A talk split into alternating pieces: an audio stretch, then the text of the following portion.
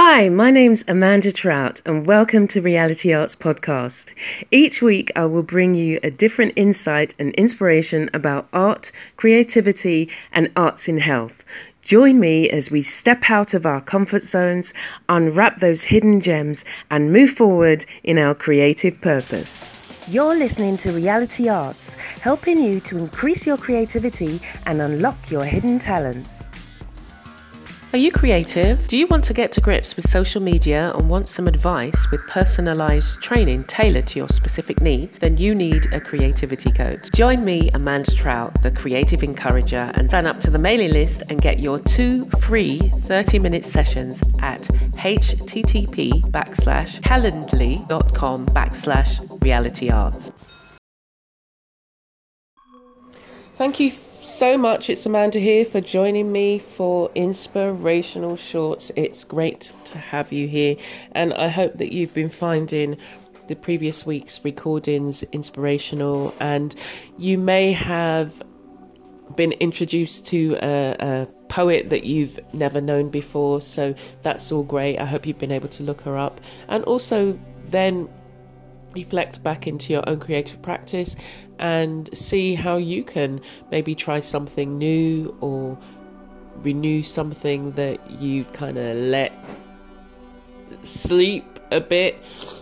And uh, yeah we can find inspiration and encouragement from all walks of life. So the arts is broad. So you know dip in and dip out and that will inform your own practice and help you move forward.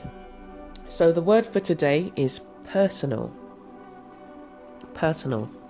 Relating or belonging to a particular person, done by a particular person rather than someone else. Concerning a person's private life, referring to a person's character or appearance in an offensive way relating to a person's body. So, in all those five various definitions, think about your creativity, think about your practice, your art practice, and how the word can inform and impact on your own practice. Do you have a personal style? Do you have your own style as artists? We are always trying to develop, or when you start out, you tend to copy others, and there's nothing wrong with that in terms of helping you to find out your style. So you might see somebody who, like I've seen people who say, you know, may do mixed media, and I've tried their techniques, and then I've made techniques my own. And as I move around the different mediums, I look at ways in which it can either add to my practice or I may may change a way that I've done something dependent on that that particular medium or tool or supply or whatever it is. So think about the word and think about how it can apply to your own life. Personal. Okay, so we are on the third week of looking at the work of Gwendolyn Brooks and I hope that you have found her poetry as inspirational as I have done. And as I say, there's a whole ream, range of artists that I'm going to be covering, so I look forward to sharing them as well. So, this particular poem is called Of DeWitt Williams on His Way to Lincoln Cemetery.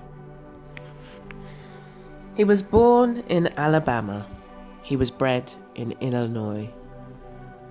He was nothing but a plain black boy. Swing low, swing low, sweet, sweet chariot. Nothing but a plain black boy. Drive him past the pool hall. Drive him past the show. Blind within his casket, but maybe he will know. Down through 47th Street, underneath the L, and Northwest Corner Prairie that he loved so well. Don't forget the dance halls, Warwick and Savoy, where he picked his women. where he drank his liquid joy. Born in Alabama, bred in Illinois, he was nothing but a plain black boy. Swing low, swing low, sweet, sweet chariot, nothing but a plain black boy. Gwendolyn Brooks. Of DeWitt Williams on his way to Lincoln Cemetery. You're listening to Reality Arts, helping you to increase your creativity and unlock your hidden talents. Thank you for listening to this week's podcast. You can check me out on my blog or YouTube channel for more creative insights, videos, and reviews. Stay blessed and be a blessing.